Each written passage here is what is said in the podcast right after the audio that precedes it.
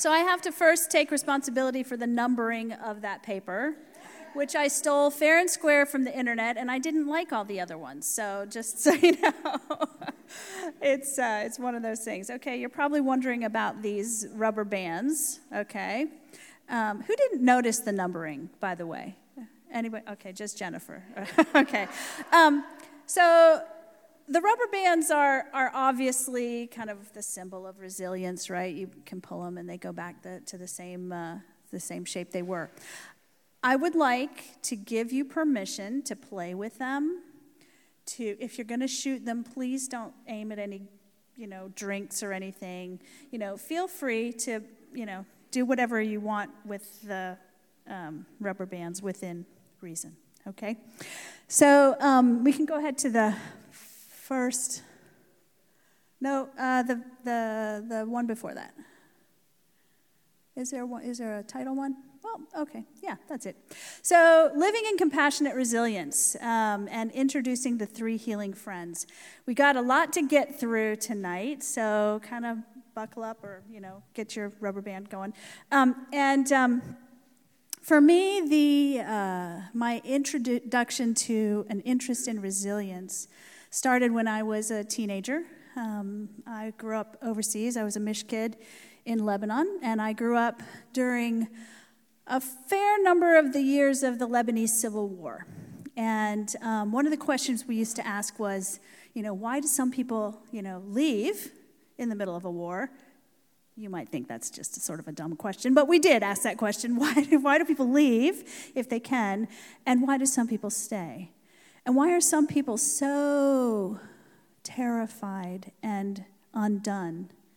And why do some people seem to sort of just not be affected by it? So that was one of the things that w- that's, that's in my background. Um, many, many years later, uh, I, I was in chaplain residency in Chicago at a level one trauma center that also had a children's hospital. So I did a lot of, lot of trauma work during those years. And uh, during my, uh, my final residency, my project was about resilience.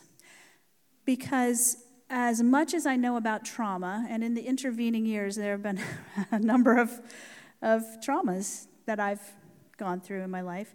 Um,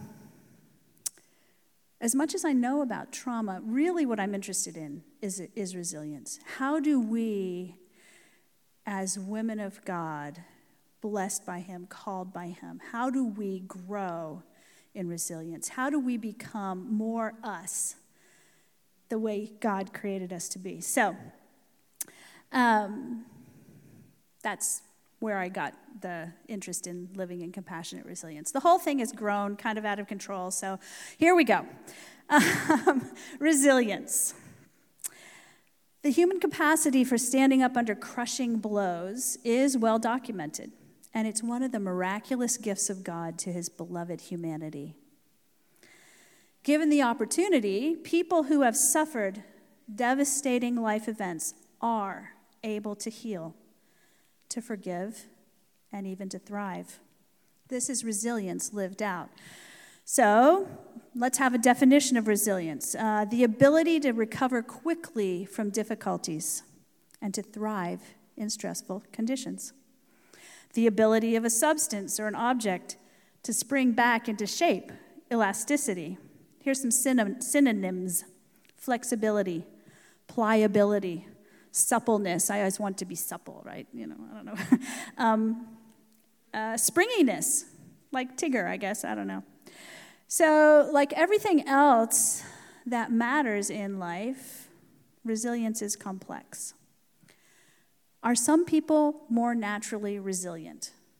Do some people just they just handle things better? I don't know. And the answer is yes. In fact, some people are more naturally resilient. They have a, a, some kind of creativity, some kind of uh, uh, ability to reframe the events in their, in their lives and to think outside the box that it lets them handle some of the stresses, some of the difficulties, and some of the traumas a little better than most of the rest of us? Does our environment, our childhood, our life experience ex- uh, uh, affect our resilience? Yes, absolutely. Some people have had more and extended trauma. Um, here are some things that, that affect um, resilience as an outcome. Uh, if you have had the unconditional acceptance of one person in your life, you are a more resilient person. It's a, it's a factor of how resilient are you. Have you, did you have secure attachment as a baby? How much trauma have you experienced? For how long? The role of the community. Do you have a supportive community? Resilient persons, families, and organizations continue to grow under stress because they are deeply rooted in life giving relationships. So, some people are more naturally resilient. Some people um, uh, have had just an, uh, an easier life, maybe, or they're in more supportive re- uh, relationships. But can anybody become more resilient? Yes, obviously. We've seen it. We've seen it in our own lives. If we've lived more than almost five minutes, we know that we can become more resilient. Um, look at a baby. Look at a look at a toddler who's trying to learn how to toddle. Right? They fall down, they get back up. They fall down, they get back up. They really there's a there's a process of building their own resilience and their own tolerance of falling down. It's a process, it develops over time. Every act of unconditional acceptance builds resilience in the receiver. So if I if someone comes to me and they are telling me something and I just accept that as their reality, as what they're and, and I I am unconditionally accepting, I will build resilience in them and that happens for me as well. Creative work builds resilient people. Sewing, beauty, art, singing, education, growing in Christ, all of these things build more resilient people. And here are some characteristics of resilience there's a strong sense of self, a sense of meaningfulness, the ability to view change or stress as a challenge, as something to grow from. Um, engaging the support of others. Who can you get to help you? Secure attachment to others. Do you have friends? Do you have personal or collective goals? Do you have a sense of humor? Um, what about so- strong self esteem? The ability to perceive the strengthening effect of stress. I just said that. Um, the ability to adapt to change, patience, optimism, and faith. Okay, so that's resilience. What about compassion? Compassion is uh, different than empathy or sympathy, and I'm not going to tell you how because we just don't have time. But um, compassion lovingly moves us toward those who suffer. It allows each person to retain her own sense of self and her dignity while remaining truly present to the other in his pain. It's experienced as unconditional acceptance, even when we're at our worst. Compassion lovingly moves us toward those who suffer. Jesus is our model of compassion. Jesus showcased compassion as he went through towns and villages, teaching, healing diseases, and proclaiming the good news of the gospel. He saw the crowds and he saw that they were helpless and harassed, like sheep without a shepherd and he was moved with compassion. That's in Matthew. And out of that compassion comes the call to his disciples to ask the Lord of the harvest for workers to go out into the harvest field. The ministry of the kingdom of God is a ministry of compassion. Nouwen's beautiful quote um, here about compassion when Jesus was moved to compassion, the source of all life trembled the ground of all love burst open, and the abyss of God's immense, inexhaustible, and unfathomable tenderness revealed itself. This kind of compassion extends healing in Jesus' name to the nations. Okay, so what do we do when we put these two together? Compassionate resilience. Well, it strengthens us. Okay? So, um, it, compassionate resilience allows us to live abundant, faithful lives with broken hearts, bringing the transformational power of the gospel into our broken world. Here are three images of compassionate resilience which ref- reflect our Creator, our beloved Jesus, Holy Spirit, the presence, the strength, and the promise. You see the, the, uh, the skydiver with his spotter, or I don't even know what it's called, the guy that helps him. um, this is Jesus present with us. Holy Spirit, Spirit um, comforting us and maybe convicting us that this was really not such a great idea. But um, anyway, the presence of God um, is in compassionate resilience. Strength. Okay, so I did. I'm. I stole that uh, picture. You can see that clearly. Um, that's rebar, short for reinforcing bar. It's a steel bar or a mesh of steel wires used as a tension device in reinforced concrete and reinforced masonry s- structures to strengthen and aid the concrete under tension. What does rebar do? What does Holy Spirit and Jesus and, and Father do in our lives? Strength for today and bright hope for tomorrow. The Lord is the strength of my life and my portion forever. I abide in him, and he abides in me. And then promise. The sunflower blooming in the desert, um, the whole chapter of Isaiah 35, with this verse uh, as an example. The desert and the parched land will be glad, the wilderness will rejoice and blossom. Compassionate resilience strengthens us. Stress occurs in our lives because we, we lack sufficient resources. We feel we lack sufficient resources to meet our needs. Compassionate resilience helps us manage stress by connecting us to resources in ourselves, in our communities, and in our relationship with God. Compassionate resilience can be a daily practice, which over time can help us to lift up our feeble arms strengthen our weak knees, and be healed. So, around your tables, let's just have a quick five minute table talk, maybe even less, um, and uh, talk about these questions Do I believe that God cares for me? Do I feel safe, connected, calm, and hopeful? Those are markers of being resilient in a resilient space. Um, can I find ways to help myself and others? Um, and what is strengthening me right now? Choose one. You do not have to go through them all. Just choose one and, and talk about it for a few minutes. And um, yeah, have fun with it. I know you haven't possibly even gotten through probably two people, and I apologize for that, but we'll come back to this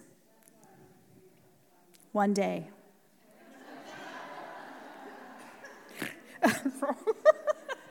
okay. All right. Um, so, our capacity for compassionate resilience. Uh, I'm ready for, I think, the next slide. Yeah, there we go.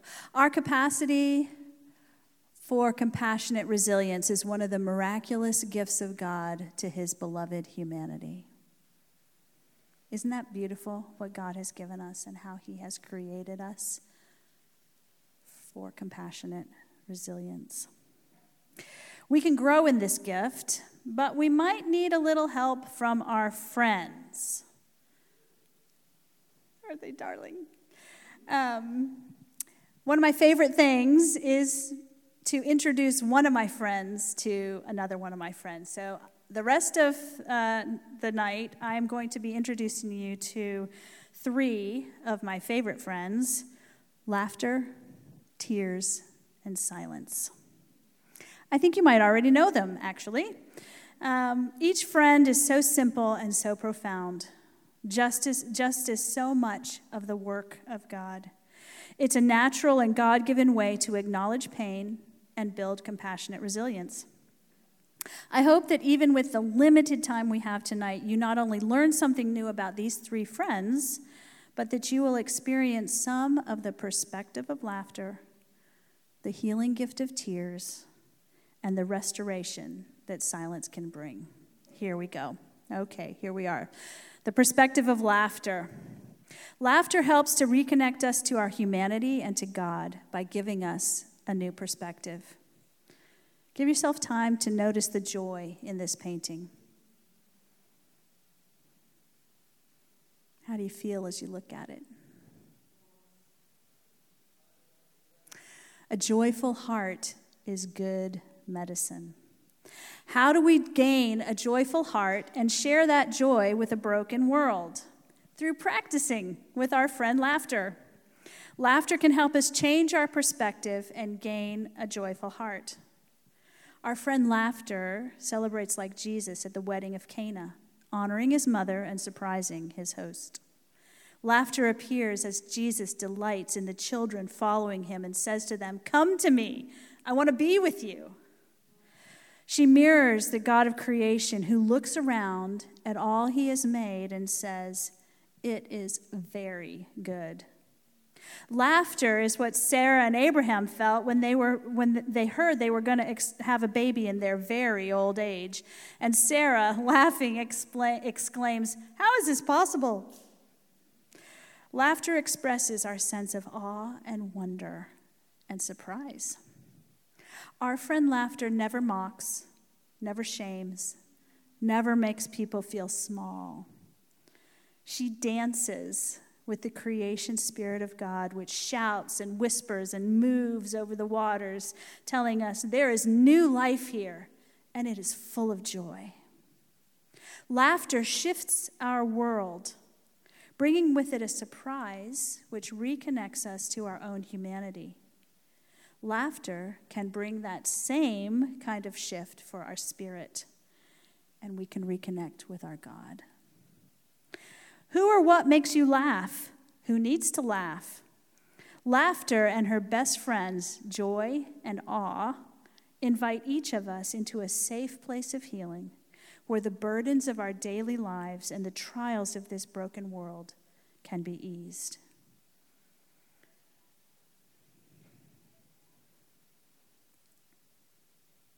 Okay, I don't know if you can see this very well. I really hope you can. How many of you have either said that about yourself, I don't work, I'm just stay home, or have had someone say that about you? Just, yeah, okay. So I just love this picture. because it shows just how much we don't work, right? Okay, irony. All right. Um, oh my goodness. So, um,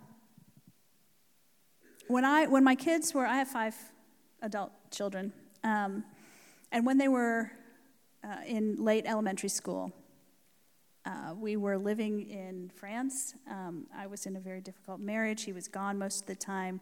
I was raising these kids in a foreign country. Um, and uh, things were stressful. It was hard. And there wasn't a lot of laughing happening in our house. And uh, I, got, I had a phone call with a friend of mine from high school who told me about their family who ha- had tied baggies on their feet and they were doing races around the kitchen counter, right? And I thought, oh no, I am completely missing the boat here. What has happened to my life and my kids' life? So there are um, things changed after that, I'm happy to say. I didn't ever really quite get the baggies to work, but I did try. Um, so, 11 and a half serious reasons for good humor. Humor evangelizes, it's a tool for humility, it can help us recognize reality, it speaks truth to power, it shows courage, deepens our relationship to God, it welcomes, it's healing, it fosters good human relations, it looks backwards and forwards in time, it opens our minds, it's fun and it's often practical. That list was from uh, Father Martin, so not me, but it's a good one. Okay, laughter changes our perspective. Laughter changes our perspective. To all who mourn, he will give a crown of beauty for ashes, a joyous blessing instead of mourning, festive praise instead of despair. In their righteousness, they will be like great oaks that the Lord has planted for his glory. Laughter changes our perspective. We're going to skip the table talk, but we'll go ahead and look at the slide. Uh, what do you think about this? And uh, here are some questions. Um, can you allow yourself to think of God as playful?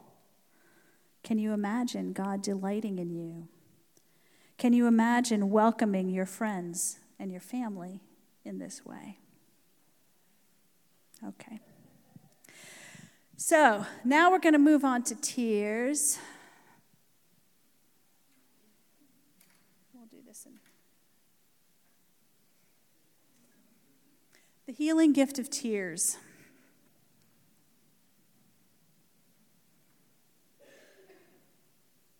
Okay. Actually, we'll turn them. Um, when Jesus uh, who was Lazarus. Lazarus was one of his good friends, and this is when Jesus is coming finally in their perspective to see him.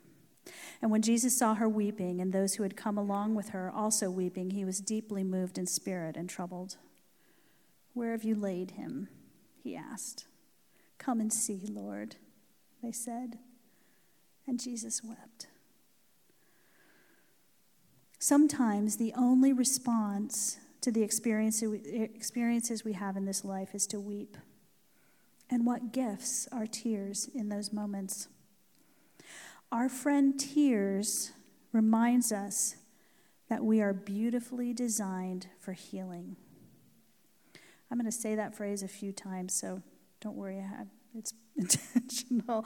Tears are a gift of Holy Spirit, our comforter, our healer. Tears are a gift of our physical bodies, where they cleanse and clear our hearts, our minds, our spirits. Tears are a gift of and to ourselves. Tears tell us some important truths. Tears bring healing and space for breath. Tears acknowledge pain and show us a way through it. Tears remind us that we are beautifully designed for healing.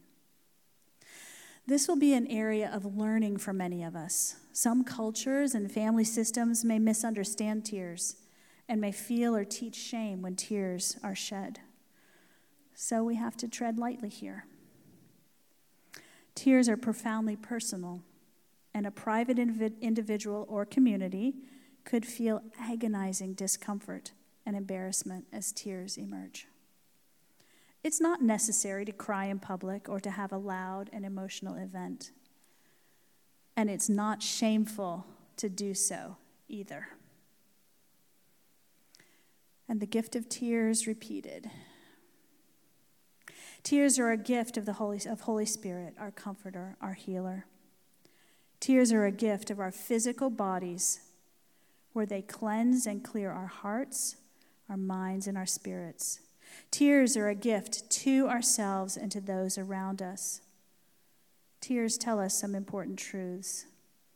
Tears bring healing and space for breath. Tears acknowledge pain and show us a way through it. Tears remind us that we are beautifully designed for healing. We are designed deep down in our genetic structure to heal naturally from emotional injury, including trauma. Amidst all of the focus on modern invention and discovery, we are missing the oldest and, for most people, the most powerful route to emotional wellness deep crying. So, lament. Let's talk about how do we do this? How do we understand, begin to understand the gift of our frontiers? We can learn to lament. It's a very churchy word. Very, uh, a lot of you probably are very familiar with the idea of lament, but some of you may have never heard it before. Lament means to mourn for or over. We can learn to lament our own losses and the losses in our communities. The way of lament is given to us in over 50 of our Psalms in the book of Lamentations and in the example of Jesus at the grave of Lazarus and on the cross at Golgotha. The prophets lament, God laments, the men and women through the pages of Scripture lament. Lament is a human experience and a divine one. Yet we may struggle to allow ourselves to fully enter the place where our disappointment, rage, fear, and sorrow live. If only we could trust this truth. God unconditionally accepts our expressions of loss. Lament can become a place of deep connection with God. We can offer this tool to the people in our lives who are mourning. Lament is given to us by our loving God, teaching us how to navigate pain and suffering and how to emerge with our faith intact. So, this is one model of lament. There's so many ways to do this, but here's one idea. This is the general thing. So, lament is held, again, under God's unconditional acceptance. Now, what does that say to you? When we lament and God unconditionally accepts us, what does that build in us? Resilience, yes, it builds resilience in us. Um, so, we have a life event and then we have a choice. Are we going to come to God with it or not? We may go around on that one a while. Then we have, so we come to God and we have thoughts and we have questions and we have emotions and we have all the things, right? And, um, and then we cry out to God God, help me. I need you.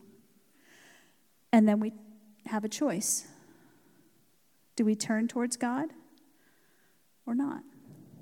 And, when, and in that turning, part of the process is that we somehow remember God's character, something about who God is that kind of reminds us that it's okay, God has this. Um, so we remember God's character, and the ultimate end of lament is resting in God's excuse me in God's peace. So, lament. Lament is held in and under the gift of God's unconditional acceptance of our expressions of loss. We're going to do something now. It's a community uh, uh, activity. Where, where, are we? Okay. Um, you are free to participate or not as you wish, um, but I offer it to you as something that um, might be um, might be useful, might might help put something from last year uh, to bed and leave space for something new in 2023. Uh, so take a few minutes of just silent reflection. What has saddened or hurt you this year? What have you lost as individuals or as a community? And when you're ready, come up and write your loss on one of the whiteboards. I think we've got pens and stuff, yeah. Um, and, uh, and after a few minutes, when, when, when we're done, uh, we will read them, uh, and I'll get somebody to help me. We'll go back and forth between them, um, and we will, um, we will offer them as a sacrifice to the Lord. Okay? So, questions are What has saddened or hurt you this year? What have you lost? as individuals or a community. So, um, Lydia, if you want to, we'll just go back and forth and read, uh, read them. And in between, so we'll read one, and then together we will just say, How long, O Lord? And then we'll read the next one, okay? All right. You want to start? Hostile takeover of peaceful people or nation. How long, O Lord? Trying the health of a sister and a daughter. How long, O Lord? Identity and career purpose. How long, O Lord? Loss of my dad. How long, O Lord? Both kids identify as the gender they were not born with. How long, O Lord? The sons walk with God. How long, O Lord? Mobility, ability to walk short and long distances due to foot pain. How long, O Lord? the loss of spontaneity in life. How long, O oh Lord? Dad died of cancer. How long, O oh Lord? Friendships. How long, O oh Lord? Family relationships. How long, O Lord? Relationship with parents. How long, O Lord? Let's pray. Father, we lift these sorrows to your throne of grace, knowing that you see the whole picture. You see every tear, you hear every whispered prayer. You know the longing of our hearts. How long, O Lord, will you wait? Thank you, Jesus, that we can come to you with our questions, with our fear, with our sorrow, and you welcome us and you accept us. And you tell us you are here with us and you will never leave us or forsake us. Amen.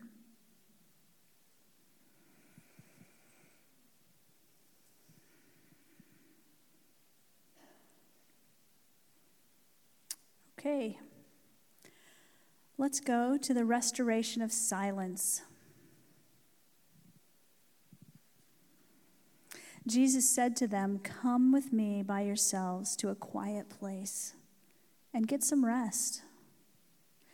We've all experienced silence in our, in our lives, either in us or in the world around us. For some of us, silence might be uncomfortable. We may not know how to be in silence, either with ourselves or with other people. Our friend's silence can help us hear God's voice in a busy and traumatic world.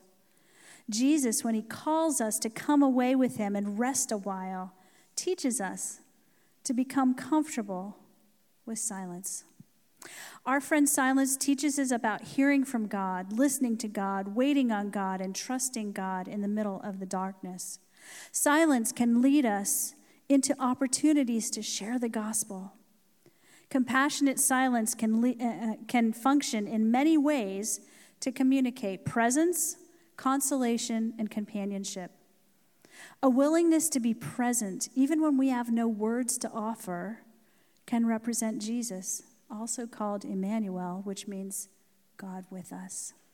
Jesus came to be present with us in all of our sorrow, all of our shame, and all of our fear. Our friend's silence build, brings freedom and builds compassionate resilience in us. Throughout the Bible, we hear the call to silence. I think we got the next slide here.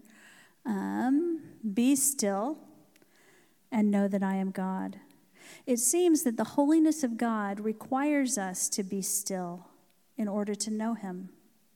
Sometimes silence comes because we're overwhelmed with awe at the holiness of God. Sometimes silence can be the best response to the depth of suffering and the pain of tragedy to which we bear witness almost every day. Sometimes in this life, there are just no words to speak. Sometimes it's enough to just be. In the same way that Jesus came to be with us in our suffering, we can learn to be present with others and ourselves in the same compassionate way. Perhaps the restoration we find in silence comes about because of the way active, intentional, listening silence restores our connection to the great I am. The power of silence is the power to slow things down, to give us a chance to reflect on what's happening, to listen to the collective wisdom and be present. present. And there was silence in heaven for half an hour after the breaking of the seventh seal. Next slide, please. Silence helps us to hear our own soul, the thoughts and emotions that are inside of us. It also helps us to hear what our spirit is saying and what God's spirit wants to say to us. Take a few moments just on your own and listen to your soul. What are you asking God to restore or heal? I have a couple of prayers and blessings for 2023 as we end. Let's pray. Watch, O Lord, with those who wake or watch or weep tonight, and give your angels charge over those who sleep. Tend your sick ones, O Lord Jesus Christ. Rest your weary ones. Bless your dying ones. Soothe your suffering ones. Pity your afflicted ones. Shield your joyous ones. And all for your love's sake. And Isaiah 55, 12 and 13. You will live in joy and peace. The mountains and the hills will burst into song, and the trees of the field will clap their hands. Where once there were thorns, cypress trees will grow. Where nettles grew, myrtles will sprout up. These events will bring great honor to the Lord's name. They will be an everlasting sign of his power and his love. And the final slide um, before the outtakes, which will wait to the very end. Um, as we enter 2023, I invite you to take advantage of our support community here at um, Salem Alliance. Build time into your schedule to offer supportive listening to one another. Lean into Jesus as the ultimate source of compassionate resilience, and give yourself permission to deepen your spiritual life by enjoying the perspective of our friend laughter, accepting the healing gifts of our friend tears, and resting in the restoration of our friend silence. Go in peace.